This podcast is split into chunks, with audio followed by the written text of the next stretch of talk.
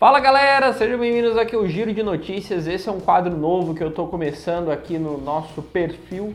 Como objetivo é poder entregar conhecimento e desenvolvimento pessoal para vocês, eu achei que é muito importante eu também entregar conteúdo, atualidades. Todo mundo hoje precisa se manter atualizado.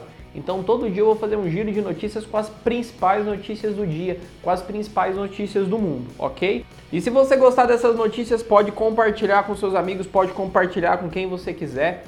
Tá liberado, tá? É grátis. Então, por favor, me ajuda a poder divulgar. Então, aqui no Instagram agora, além de conteúdo sobre desenvolvimento pessoal, relações pessoais, como você ser um bom líder, como você se tornar uma pessoa melhor, você também vai ver conteúdo falando sobre atualidades, sobre notícias do dia a dia, ok? E a primeira notícia é sobre a vacina russa do covid dezenove, chamado Sputnik. Esse nome já é comum, né, para os russos. Acho que eles não têm muita criatividade. Mas enfim, sábado eles começaram a produção da primeira etapa de quinze mil doses e já afirmaram que a partir do mês que vem eles vão começar a campanha de vacinação em massa.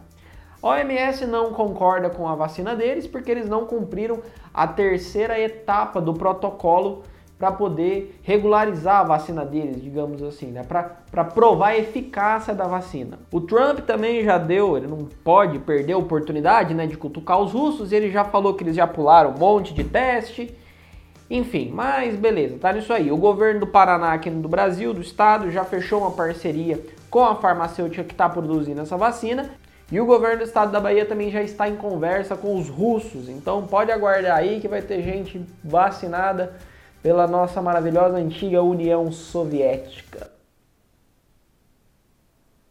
Tomara que ela funcione, essa vacina.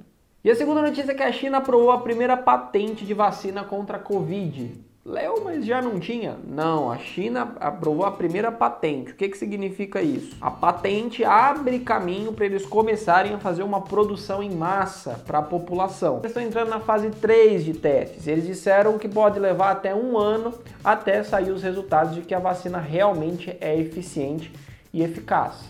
Ou seja, até lá todo mundo já está imunizado.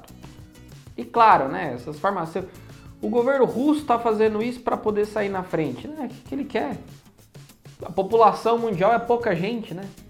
Se ele cobrar vinte reais de cada pessoa, acho que eles podem fechar a fábrica.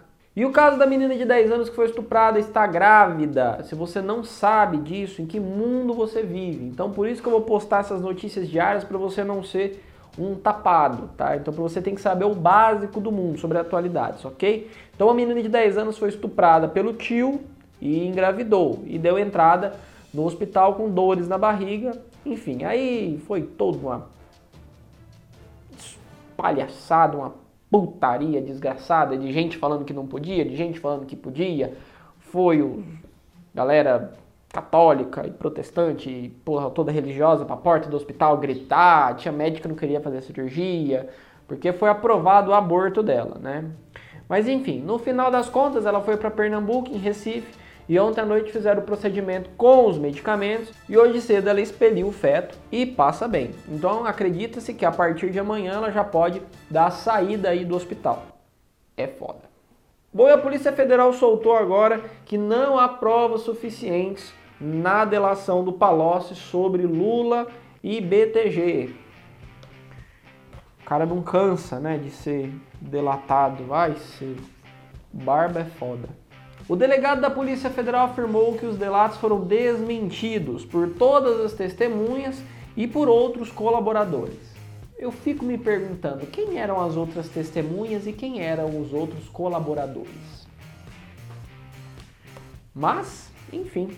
Palocci foi condenado a dezoito anos de prisão pela Lava Jato, já pegou nove por conta da delação, desde dois mil e dezoito está em casa em prisão domiciliar, né?